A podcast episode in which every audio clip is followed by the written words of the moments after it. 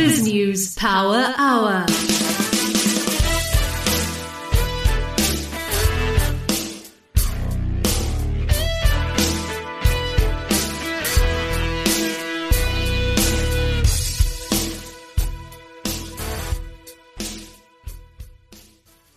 It's Monday, the 6th of December, as we enter the last week of the BizNews Power Hour for 2021. I'm Justin Roberts. I'll be your host for this evening, and with me is my colleague Nadia Swart.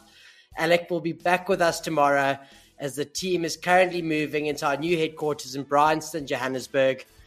Every week that Nadia isn't in our team is a loss. We all missed you, Nads. So great to have you back. Have you managed to defeat Omicron, and how are you feeling?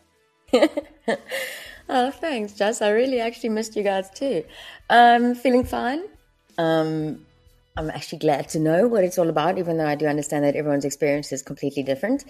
Um, and yeah, not 100%, but I'm, I'm definitely getting there. How do you expect to miss Omicron when you're partying unabated in Cape Town on your Fridays and Saturdays? hey, hey, hey, I'm just living. I'm just trying to live, Jess. Jake's nice. no, but Um, it also, I mean, I, it does go to show. Um, they said that it's a lot more transmissible. And um, I do actually think that that may be the case because I was out, but it was a very small gathering. Um, and sort of nothing stood out and open, and was definitely not the first time that I've been out in the last two years. So it was actually quite interesting to see that I think that, you know, it's milder, which is great, but it does seem to be a lot more transmissible. So something to look out for this festive season. Exactly, Nods. That's the early data that's suggesting that it is more transmissible, yet the symptoms are mild, which is all for the better. And on the show today, we got our partners at the FT from the Financial Times. They give us a global perspective of what's happening all around the world in the global markets. Then I chat to David Shapiro. Unfortunately, it's my last chat of the year with Shapiro, but we catch up on all things local and international markets. David Shapiro, who's been very bullish on the technology driven economy, uh, the FANG related companies that continue to dominate and do so well, despite many of the other companies suffering in the last few weeks. He's gone with Naspers and Prosus. He believes that the worst is over in China and Tencent will recover, and the rest of the Naspers Prosus portfolio, which is based on e commerce and food delivery, he expects to generate some sort of returns in the next few years. I also chat to Andre Cilliers, currency expert from TreasuryOne. The Rand volatile as ever, in and around the 16 Rand to the dollar mark. There's only two major currencies that have been stronger against the US dollar this year. That is the Chinese and the Russian currencies, whilst the rest are down on the US dollar. A strong year, which Andre says represents that everyone is fearful at the moment, and that sort of goes to show what is happening in the markets. Jeremy Maggs chats to Chris Vick, chairperson of the COVID Comms, an organization created with the aim to deconstruct COVID 19 scientific language with the aim of distributing comprehensive imp- information in South Africa's 11 official languages. And he is also joined by Heather Casey, head of brand at Investec, with the two discuss Investec's new campaign, Anything is Possible, and how the new campaign stands out against the conventional themes associated with financial services planning. So, really interesting show ahead. But before we get there, Nods, can you take us through the news of the day? BrightRock believes that with every change in life comes opportunity, and the markets aren't any different. The daily movement in the markets means change for us all, sometimes small, sometimes big. This daily market report is made just for you by BrightRock, the first ever needs matched life insurance that changes as your life changes. Here are your news headlines. An untimely dump of 17,718 historic COVID 19 cases on 22nd of November created the impression that South Africa had seen a dire spike in coronavirus infections, just as the country told the world about the Omicron variant. Within hours of the announcement of the discovery last Thursday, the UK and other countries introduced travel bans, which have been slammed by President Cyril Ramaphosa as unjustified. However, at the exact moment the announcement was made, coronavirus data that was available showed that South Africa had seen a major spike in cases from 312 on the 21st of November to over 18,500 on the 22nd of November. In reality, there were only 868 new cases, while almost 18,000 of the cases introduced were historic cases, some as old as April 2020, according to data reviewed by News24. The Department of Health was asked to clarify the decision making behind the publication of the historic data, but had not responded at the time of writing of the article. President Cyril Ramaphosa is expected to receive the report on vaccine mandates soon, as businesses, unions, and health groups call for the policy to be implemented. The South African Medical Research Council says that hospital admissions in the wake of the Omicron COVID variant are dominated by unvaccinated people. Unions have called for future lockdown restrictions to only apply to those who have exercised their right not to get vaccinated. Private companies, universities, and even some schools have already adopted mandatory vaccination policies, with more expected to follow suit. Ahead of an anticipated avalanche of cases emanating from the state capture inquiry, the National Prosecuting Authority has made corruption its priority, said prosecution's boss advocate Shamila Batohi. In a briefing, Batohi said the NPA was preparing to strategically select cases arising from the state capture inquiry based on its limited resources. She added that fighting corruption will remain the NPA's top priority. Moving forward, there's going to be an avalanche of work coming from the Zondo Commission. There will be an expectation that there will be quick successes, but there is a big difference between testifying in a commission and putting together a watertight case, said Batohi. And now it's back to you, Justin, for the market report. Thanks, Nods. The JSE All Share Index was up at 71,100. In the currency markets, the rand was slightly weaker against all the major currencies to 15 rand 98 cents to the dollar, 21 rand 20 cents to the pound, and 18 rand and 4 cents to the euro. Gold is flat at $1,780 an ounce. A Krugerrand will cost you around 30,000 rand. Brent crude is trading at $72.30 a barrel, and Bitcoin slumped over the weekend and you can buy one around the 770,000 Rand mark.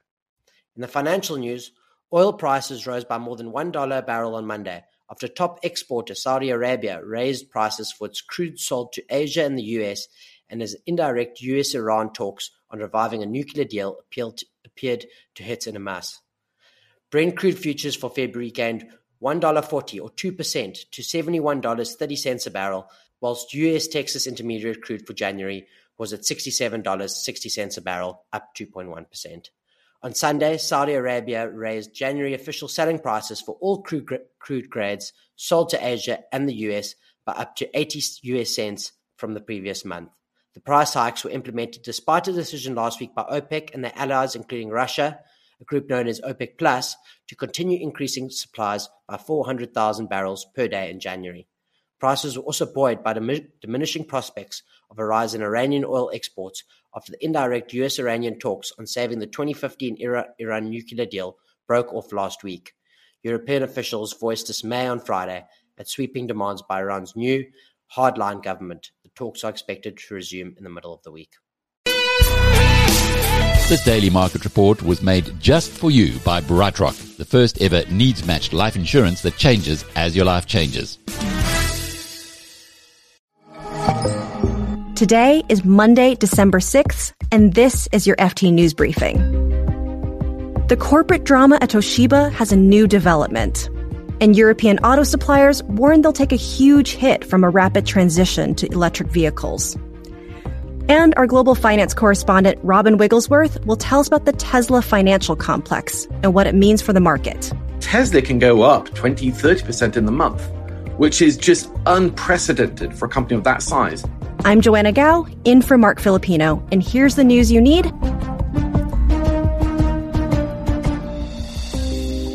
Toshiba, if you recall, came out with a proposal last month to split itself into three separate companies.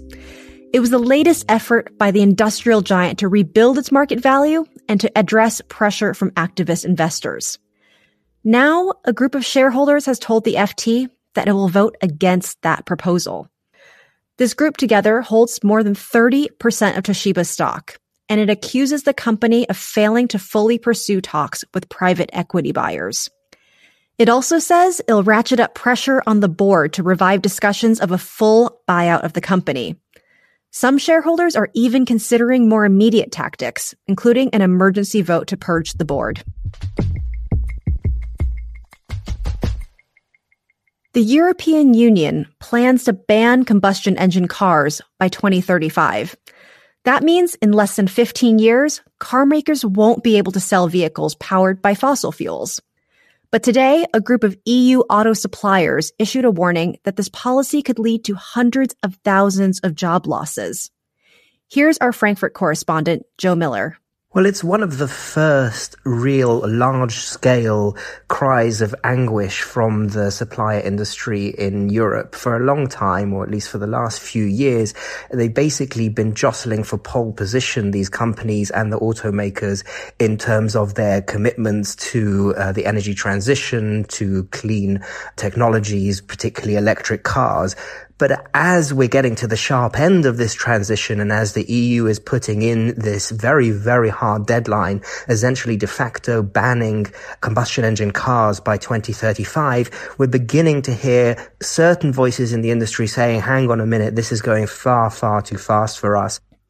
Joe, what do others in the industry say about this? Will the transition to emissions free cars be as disruptive as the auto suppliers say it will be?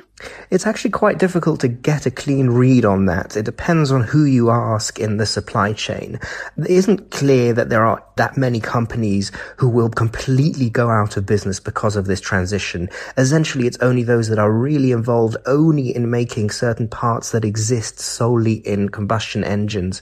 And there are very few companies like that. Most companies are a little bit more diversified. And so it's clear when you look at, say, the powertrain industry that there are many companies that will get through this a little bit bruised, but essentially unscathed. And then there are others a bit further down the supply chain that are already feeling the pinch and that they thought for a long time that there would be a more gradual transition. But what's really happened is, firstly, there's been a lot more interest in electric cars in Europe than the automakers and the supply chain anticipated, partially due to very generous subsidies in places like Germany. And the second thing that's happened is that the big car makers, particularly Volkswagen, which is Europe's largest car maker, has all but ruled out any other technologies. They've essentially said the costs of going into electric vehicles are high enough. We cannot split our research and development budget between electric and e-fuels and hydrogen. We're going all in. And so the market has started to make a very, very clear choice that electric cars are the way forward. And that leaves a lot, a lot of suppliers who had hedged their bets a little bit. And they suddenly realize, wow, we've got this almost immediate deadline in car terms. And we know there's only one technology that will survive. And this is really going to hurt us. Joe Miller is the FT's Frankfurt correspondent.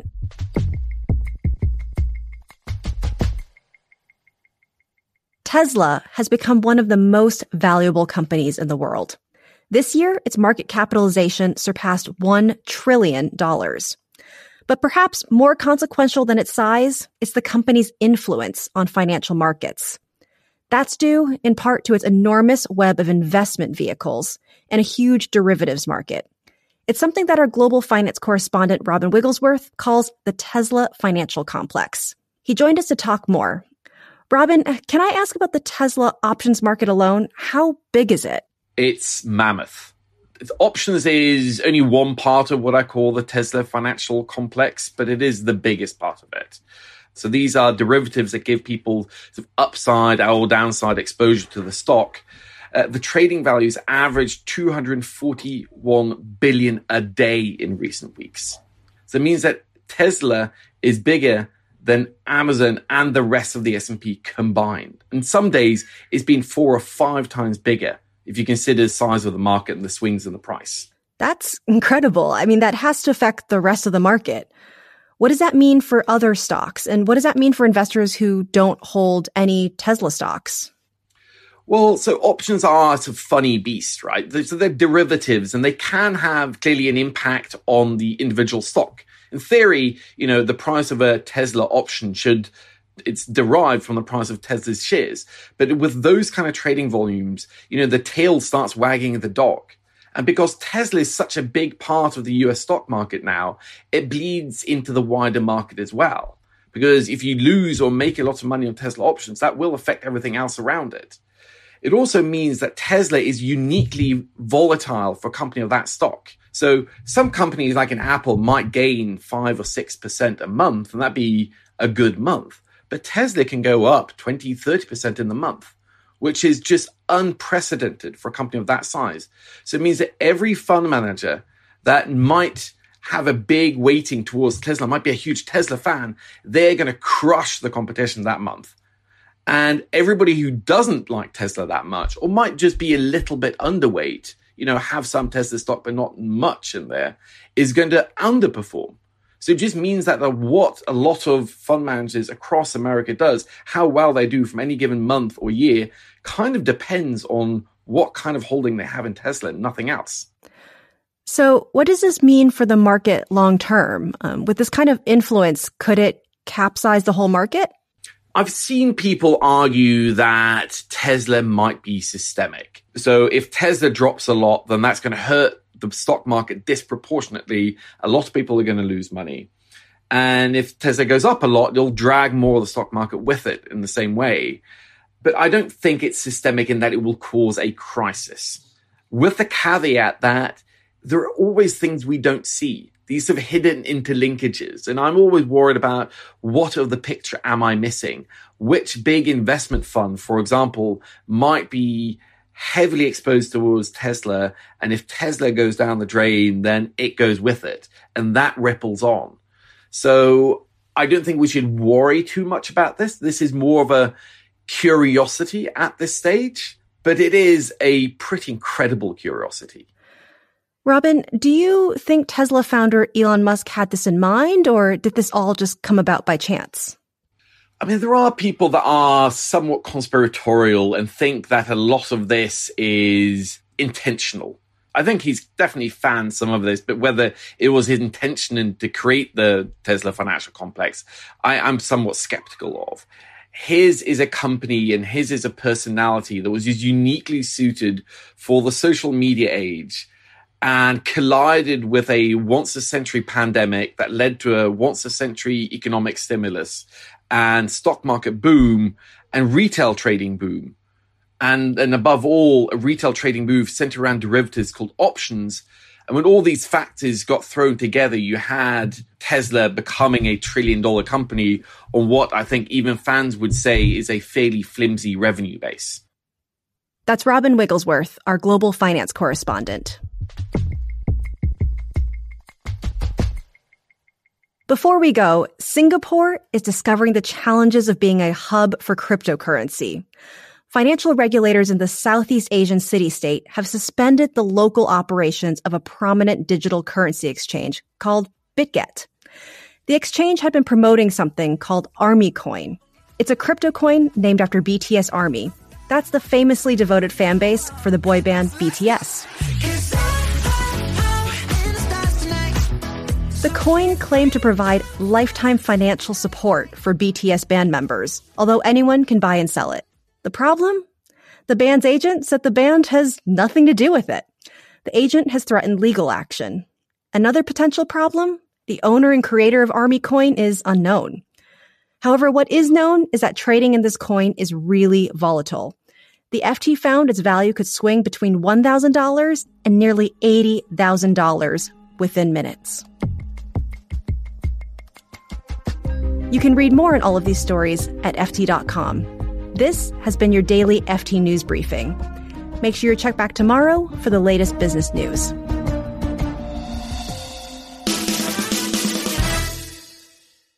I'm Joshua Roberts of BizNews, and with me for today's market insights is Sasfin Securities' David Shapiro. David, the last week of the BizNews Power Hour for the year. That means it's our last Monday together. Let's chat US markets. Last week they took a lot of pain, especially towards the latter end, specifically Friday. Yet the JSE managed to hold its own during the course of the week. When the US sneezes, generally we catch a cold. Why was it different this time? I, am not sure. You know, we've seen quite a bit of buying. When you analyze it, um, it appears to be much more in our industrial side that we're getting the, um, we're getting the buying. So um, it's it's in the banks and financials and other shares that um, you know that are contributing to the gains. We've we've held up okay. Um, you know, it's and, and I don't think we've got the big tech businesses that have uh, contributed, you know, also to the fall in some in, in, in US markets. The Chinese market, listen, if we look at if, if we you know if we look at Prosus and Naspers, it's been a horrific year uh, down. They've been down uh, year to date about 25%. And the trend looks like continuing, Justin. It doesn't look like there's any let up on the pummeling of, of Chinese tech stocks. You know, we're waiting for the cavalry to come. They're not coming. You know, it just seems to be going uh, further and further down, which is a little worrying. David, I don't know if it's fair to say that there's hysteria in the markets right now, but there's certainly a lot of uncertainty when it comes mm. to the future and coming out of the pandemic stronger. What's the single biggest risk to markets at the moment heading into the festive season and into the new year? You're gonna be you're gonna be surprised. I think it's the Fed. You know, the Fed doing something silly. And and why I say that, and I mean I'm I'm uh, here at the bottom end of South Africa, and I was under the impression, I was really under the impression that that that uh, the markets were coming to grips with the fact that inflation was perhaps transitory. You know, that was going to go. All of a sudden, we get a Jay Powell coming out and uh, you know giving giving the market some kind of hints that this could be. We could start to see rate rises as early as March, April, maybe May. The market is saying 55% of a of a hike in May.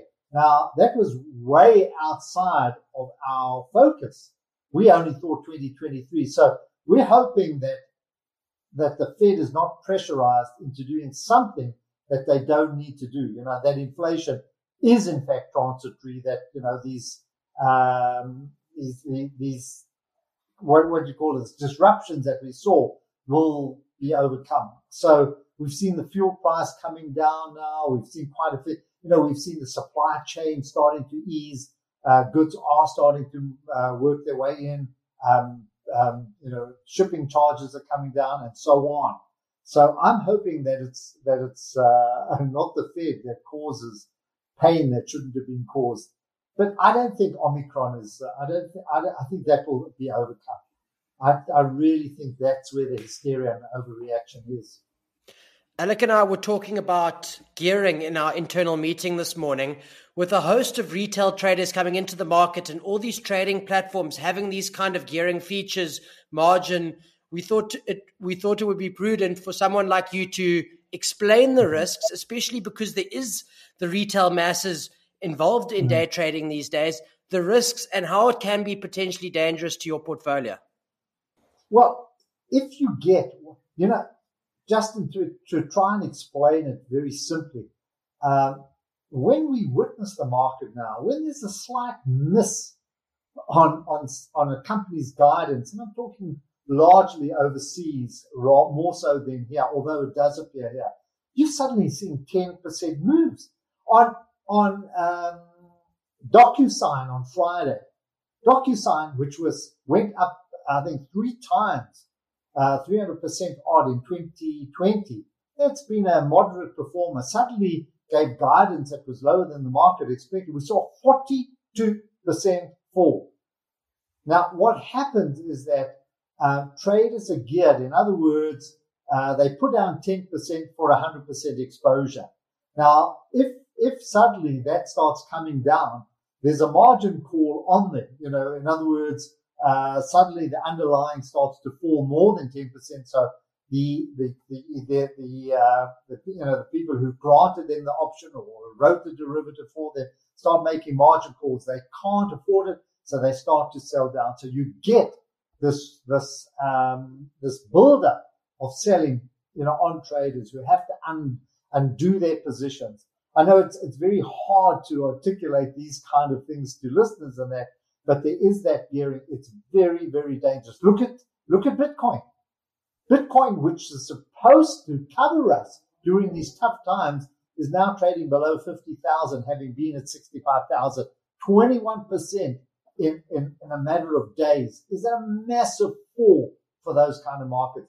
And that identifies the kind of dangers in these markets where people have borrowed money to take very strong bullish positions. So it, you know, it's for me, it, it, it, it is a concern when you know in falling markets. That's where our conversation stemmed from. Was the twenty percent mm-hmm. decline in Bitcoin this weekend, forty percent off its highs set in October. There's been lots of talk around Bitcoin being a safe haven, a store of value. But is Bitcoin not acting just as a high beta or a high risk equity stock? oh, absolutely. I loved I loved uh, Charlie Charlie Munger's comment, and Alec will enjoy it.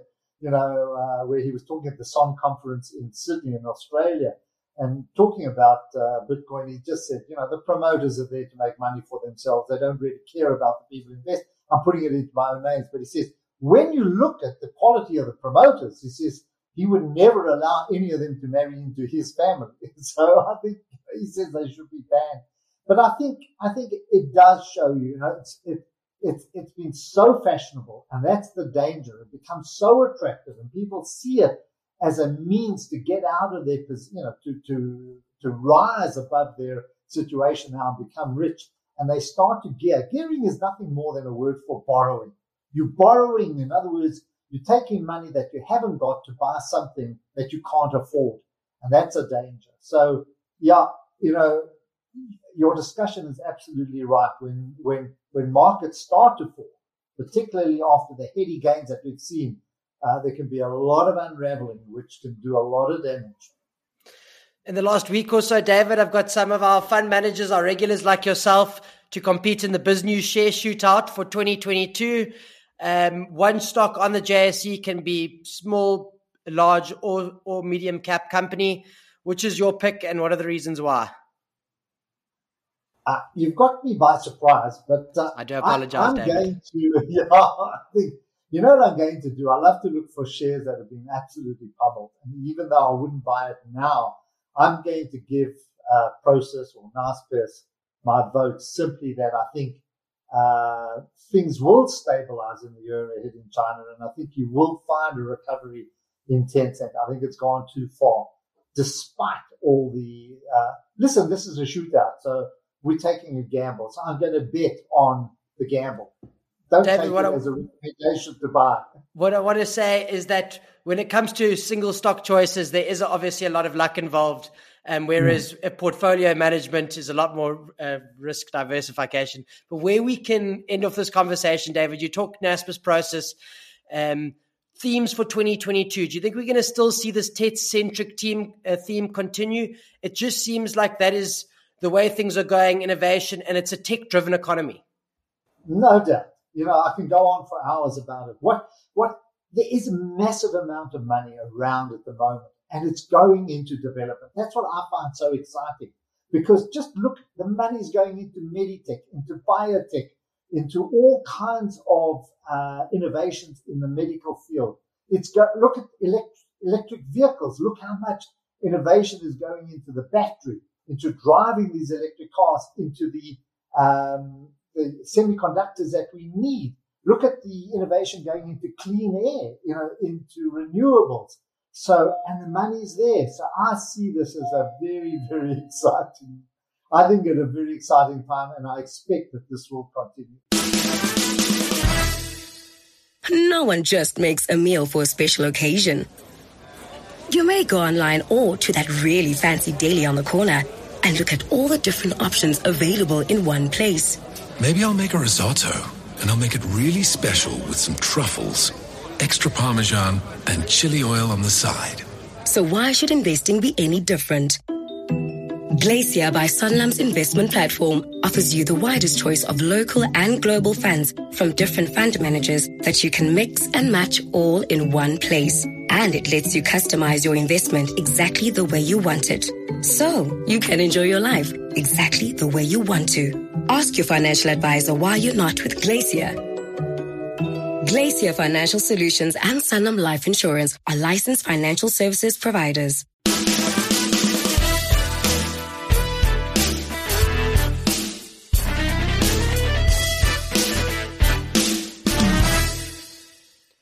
I'm Justin Roberts of BizNews, and with me today for this currency focus is TreasuryOne's Andre Cilliers. Andre, the Rand's been bouncing in and around the 16 to the dollar mark. What are the main driving factors of the Rand dollar price at the moment? Well, good afternoon. What's the main driving force? Uh, interest rates, inflation, we've discussed that. I think what was added to it in the last couple of days uh, is Omicron. Omicron or whatever they call it. Um, it's COVID. It's back onto the map. We know about the travel bans. Uh, we know about, in my opinion, a total overreaction from the world. Uh, but that's playing havoc throughout the world because we're seeing the infection rate going up all over.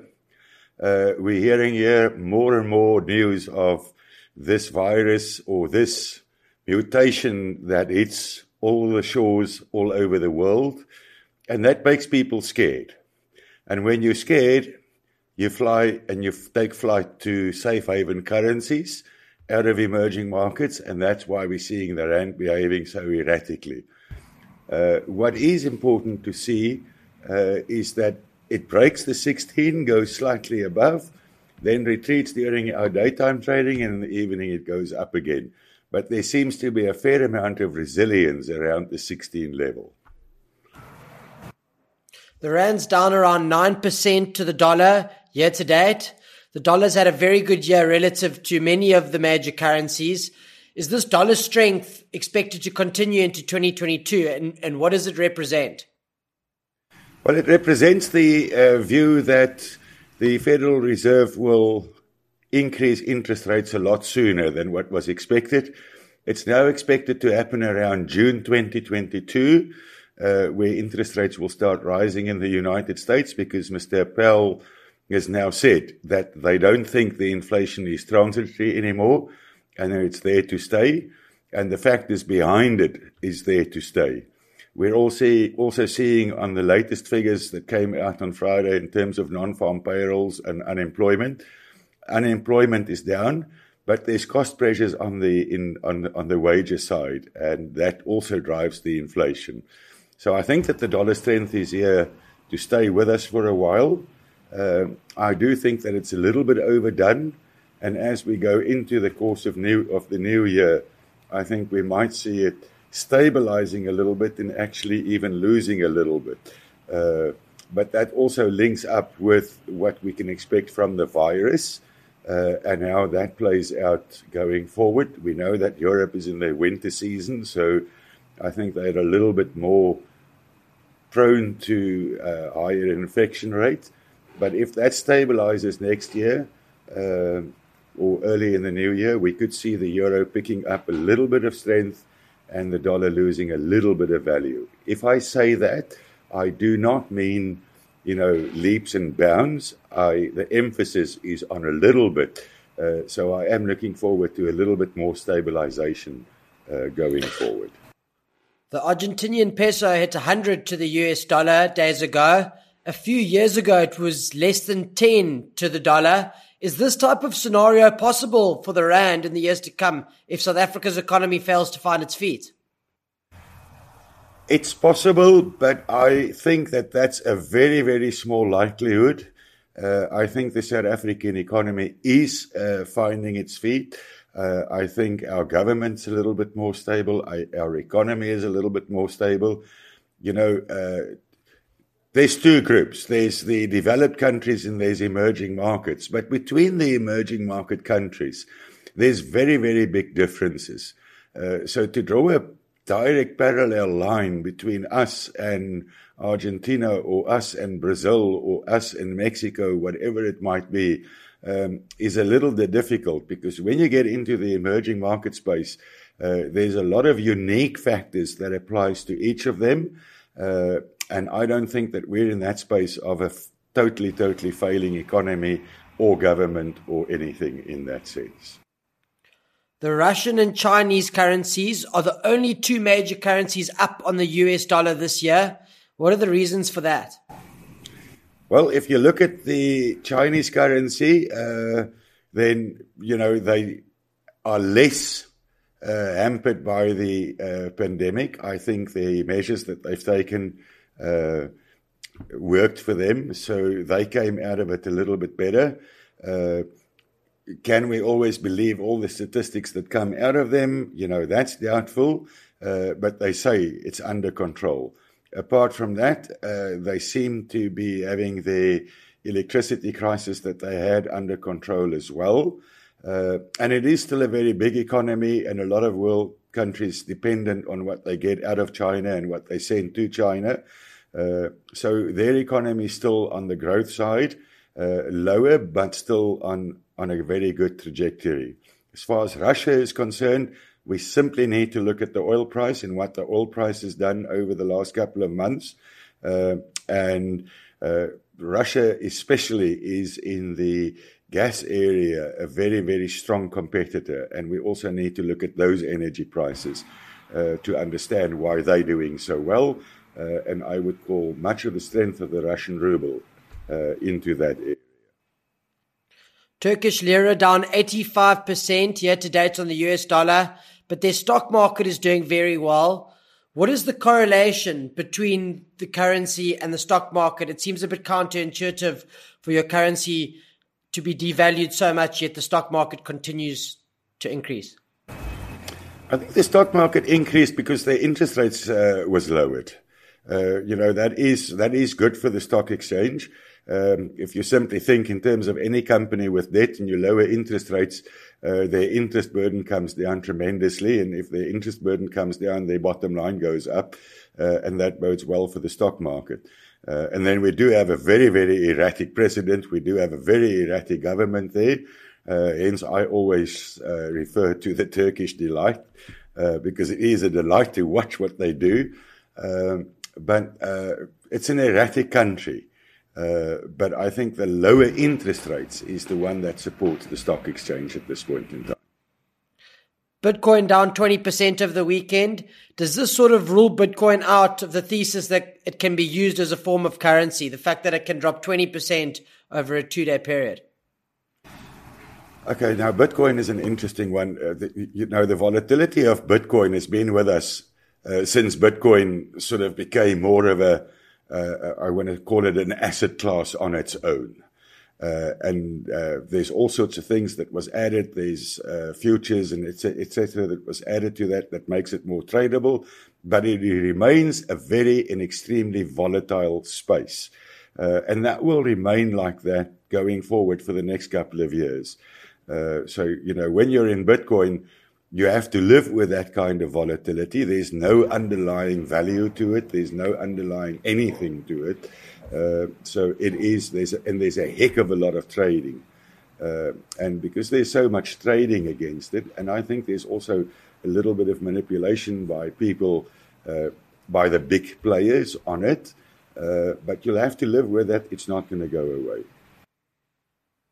What are the technicals, uh, the charts telling us about the rand dollar price into the festive season and then into the start of 2022, Andre?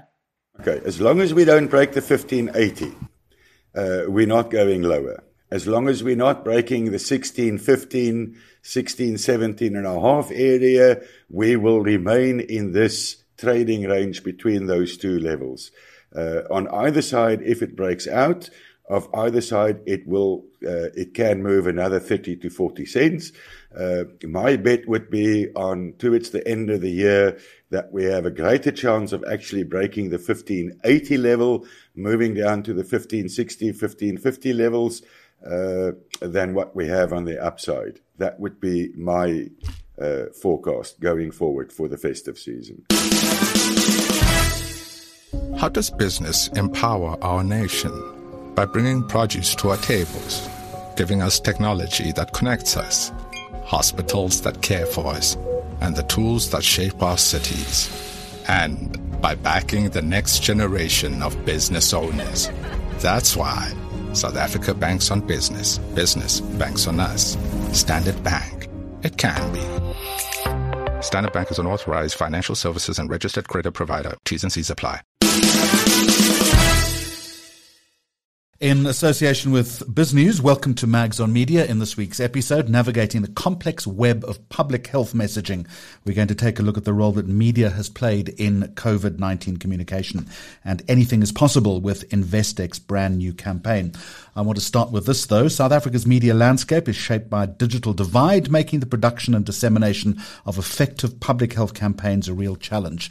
Talking to me now, Chris Vick, chairperson of the COVID Comms, a network of communication specialists aiming to spread accurate information from credible sources on the COVID 19 pandemic. And uh, credible sources, I think, is a key phrase in this conversation. Chris, what is COVID Comms aiming to do for public health messaging that government isn't doing? Well, we came together um, because of a concern that government's communication was in scientific language, primarily in English, and primarily targeted at urban areas. So our objective has been to pull together um, a range of creative people who can produce easy to understand public health information in the form of infographics, videos, or radio clips um, in all 11 South African languages. We've even done work in Khoi to make sure maximum impact is achieved. And it's sort of taking science uh, and making it easy to understand. So we deconstruct that scientific language and focus on, on, on using all South African languages. That is our core purpose. With what intention? What's the key message that you're trying to put across? Well, the key message is aligned to what government says. It's aligned to what the World Health Organization and other health authorities say. Um, the first nine months to a year of our existence, because we were formed the day of the national lockdown, the focus was primarily on preventing the spread of COVID 19, so preventative measures, wearing masks, washing hands, etc. Um, and then when the vaccines arrived and the rollout started, we then started to focus on additional messaging around the importance of vaccines, explaining how they work um, through easy to understand videos, etc. Um, and then also introducing the importance of ventilation because scientists have found that's also a critical issue in terms of preventing the spread of COVID 19. So, very much aligned with what government's doing, just packaged very differently. Um, as I say, multiple languages, plain language, deconstructing the science. As we speak, uh, the world is now dealing with the new variant. How is your approach and messaging changing then? Well, it, it is complex, right? Because there's still a lot of uh, there are a lot of unknowns around the the new variant. For example, whether vaccines are still as efficient as they were with the previous variants. So, I mean, we have daily meetings with uh, people in the Department of Health, the NICD, uh, and other people working on these issues to to tweak. But I mean, the messaging stays the same in that preventative non-pharmaceutical approaches, mask sanitation and social distancing alongside ventilation, apply with with whatever variant comes out. Um, it, it's affected to some extent the vaccine messaging, as I say, because of the uncertainty around the variants. But the science that we've seen and the discussions we've had with the medical uh, practitioners and scientists is that vaccination will help um, to manage the impact of, of this variant and others that may come along. Um, but I must say, I mean, it's a sort of daily daily journey to to find out what what new has been discovered, but keeping that kind of bedrock of of consistent messaging, and particularly dealing with people who are hesitant around getting vaccinated. We, you know, there are people who are outright resistant, um, where we've had very little success, but with people who are hesitant the response is incredibly good. I think I think the, the new variant has actually resulted in an increase, slight increase in vaccinations, possibly because it's it's smashed through the complacency that was starting to develop around COVID-19. But for us, it's a combination of this new variant and the reality of the so-called festive season, which is that a lot of people travel, a lot of people have large mm-hmm. gatherings, um, a lot of time is spent in public transport. So the more we can bed down that sort of combination of non-pharmaceutical interventions and uh, vaccination messaging, the more impact we're hoping to have. Chris Vick, as a communications professional, how difficult is it to move away from the constant and increasing uh, volume of, of misinformation. And again, I refer you to the new variant and the way in which it's been labeled the South African variant, which has led to all sorts of obvious consequences. Um, how, how do we get over that, I wonder? I, well, I mean, it is a constant battle of, of fact versus fiction. And when the facts are uncertain, it's very difficult to combat the fiction. But, but I mean, for example, COVID Comms, we've launched a series of workshops. Um, we've done about 50 so far, aimed primarily at young people who are vaccine hesitant. And what we find is if you listen to the reasons that people put forward and you respond to those in a in a conversational way, in an engaging way, that we are able to influence perceptions. I mean, we often find people going straight from a, a workshop that we convene to go and get vaccinated. Um, I, but I think it happens on different levels. You know, I think within communities and, and, and, and whether they're geographic or faith based or whatever, I think that the conversations happening um, between between communities are very different to the conversations that are happening uh, geographically between South Africa and Europe or the US, for example. Um, so, you know, it's it, it's happening on different levels, and it's a bit of a cliche, but there are many moving parts involved in this thing. For us, the importance is consistency in the messaging, and as I said, to listen to why people have particular concerns and then to respond them with to respond to them in a fact-based way and in language that people can understand. What amplified or better way can the business community get involved with initiatives like this? Well, B4SA, which was set up uh, by BUSA and other elements of organized business, has played an incredibly important role across the board. I mean, whether it's with logistics around vaccines or around uh, understanding, you know, the economic impact of the lockdowns. But when it comes to communications, and B4SA, sorry, has a very dedicated team, which is part of a formation we're involved in called the National Communications Partnership. Now that brings together business, labor, civil society, and government, and there's constant discussion around what business is doing, what business can do, and how that can be aligned with the efforts of government, labor, and civil society. So I, I, would say from a from a sort of institutional point of view, organized business has been incredibly helpful uh, and very very supportive. And then also taking messages back to particular sectors of business, such as mining, uh, the retail sector. There's a lot of movement of information and ideas that's going on, and it really has helped this national effort around COVID 19. When you talk about messaging, um, I understand that it's hard work, it's a slog, but as we uh, approach the festive period, we've been in this situation for two years now. How do you combat pandemic messaging fatigue going forward? In other words, what is your plan for 2022? Well, it, I mean, it is a real challenge, and I, and I think that, that ironically, this new variant has dealt with some of that pandemic fatigue. Um, and it's it's it's a bit morbid, but I think in reality, the more infections we see, and it's bound to happen, the more fatalities we see, and the greater the impact on the economy. That, in a, in a way, pushes through the, the, the fatigue that exists already. But in, in the case of COVID comms, I mean, we're constantly coming up with new creative ideas. We launch new campaigns every four to six months. Our festive season messaging is very much aimed at young people because they, we believe they can act as uh, vaccine ambassadors within their communities or within their constituencies. The message there is if you're going to joel, joel outdoors, joel in small groups, uh, be conscious of your behavior. There's also a specific set of messaging aimed at people who are using public transport around the importance of ventilation, wearing a mask, uh, sanitizing, etc. So we, we sort of the, the bedrock approach of around messaging stays the same, but the tonality changes um, depending on the time of the year. The creative approach that we use uh, changes depending on the time of the year and the target audience.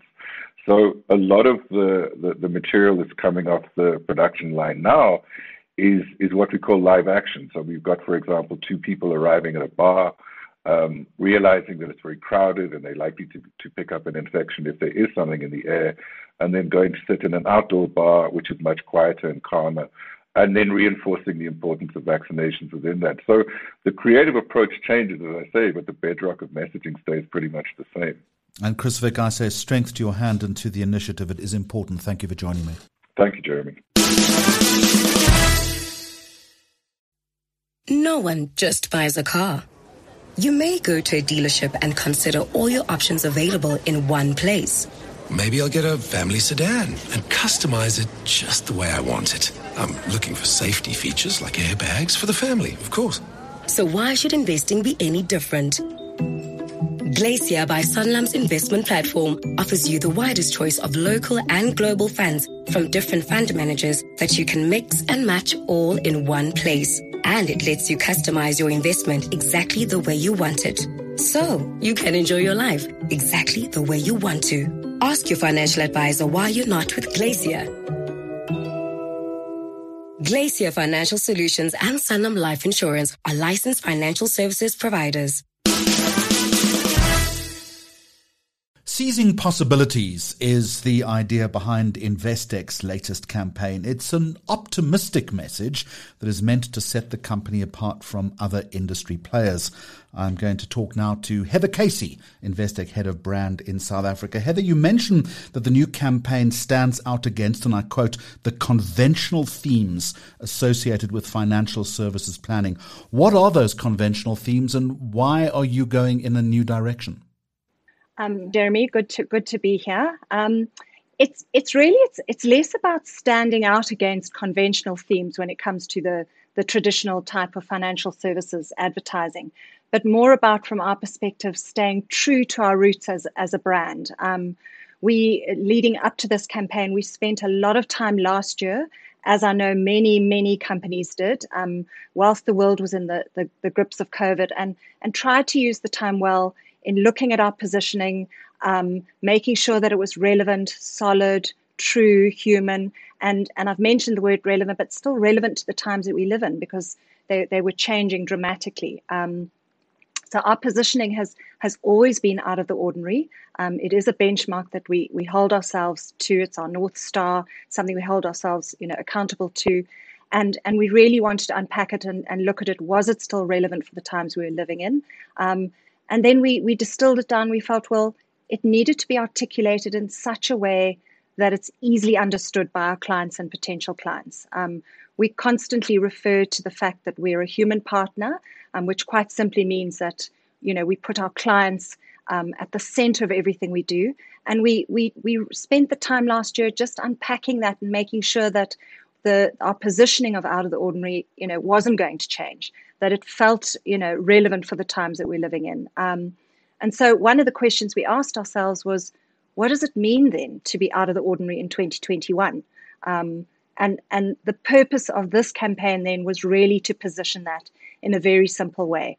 We wanted a bold, a positive, a stimulating message, and a message that would stand out from the clutter, especially in the times that we were living in. When you do something like this, a recalibration, Heather, how much risk is attached to it?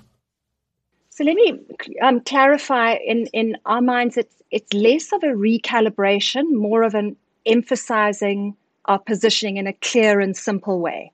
Um, I think if if we had gone into really looking at changing it dramatically, that, there is risk in that, and I think there's brand risk. Um, especially if you've been in market for a, for a very long time, like like we have certainly in South Africa. Um, and so there, there would be risk if you're changing a, a positioning that, that you're rooted in. Um, certainly for this campaign, we feel that it's rooted in our positioning and we're articulating it in a very simple way given the world that we were living in. You spoke to me about being relevant for the time that we live in that resonates with me very powerfully, given the enormous difficulties that we're facing. As I speak to you now, we're dealing with the new COVID variant. We've just come out of a very difficult climate change conference. Uh, I don't, we don't have time for me to list all the difficulties that the world is facing right now. But how can you be sure, Heather, that a campaign like this is not only going to be well received, but is going to find some resonance through the clutter? Mm. Um, Jeremy, we asked ourselves that exact question for, for a, a good few months. Um, and I just want to acknowledge that we, we absolutely recognize that the events that have happened in the last 18 months have been devastating across the globe on an individual, an economic, and a global level. Um, and that's certainly the last 18 months, it's been business unusual against that backdrop. Uh, so when we when we entered into really looking at how do we launch a campaign into market, we had that in, a, in top of mind. And you know, I'm I'm smiling to myself as we find ourselves this week again in in the grips of of, of a fourth wave and and what we're facing. Um, but still firmly believe that it was the right time for a particular message message to go out. Um, and the reason for that is we wanted to look forward we wanted to play our part in rebuilding, rebuilding with a message of hope, sending a positive message, and trying to look forward to a brighter tomorrow and a brighter future with a little bit of optimism. But again, as I as I clarify, absolutely acknowledging that that the world has really been through turmoil. Um, but we wanted to look forward with optimism, and that's why we felt the time was right. Um, businesses, individuals, our clients are really looking at the world differently. And, and this messaging into market now at this particular time was designed to make the most of this moment, to focus on the, the possibilities that lie ahead. It's, it's so easy to get bogged down in, in what we are surrounded in. And, and as you mentioned, Jeremy, there are many issues we could mm. spend all day talking about.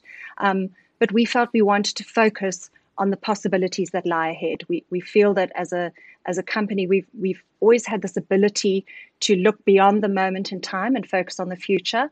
And and we, we felt the time was right to do that. Um, we did um, question ourselves a lot in the last month as we raced to get all the assets done. We we felt that it was a, a good time in November to launch. Um, and and and I, I sit here with knowing what's going on around the world and still believe that it, it's the right time for for focusing on a, a positive message. You talk about brands having to bring hope and optimism. Uh, it's not just in the financial services space, but it's wherever you look.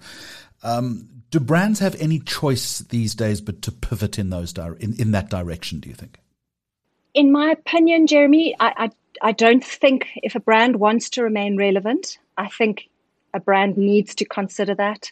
Um, we speak a lot about in, in the marketing world about purpose led brands. We know all the statistics and the figures that come out saying consumers globally really don't care if a brand is is, is going to exist. I think 70% of consumers sometimes don't don't believe that you know they don't really mind if a, a brand goes under what and what a brand needs to focus on is really being purpose led is is focusing on a message that's relevant for the time and and not being tone deaf tone deaf to what's going around you know in in the globe at that time. So i i believe that brands generally do have to to pivot.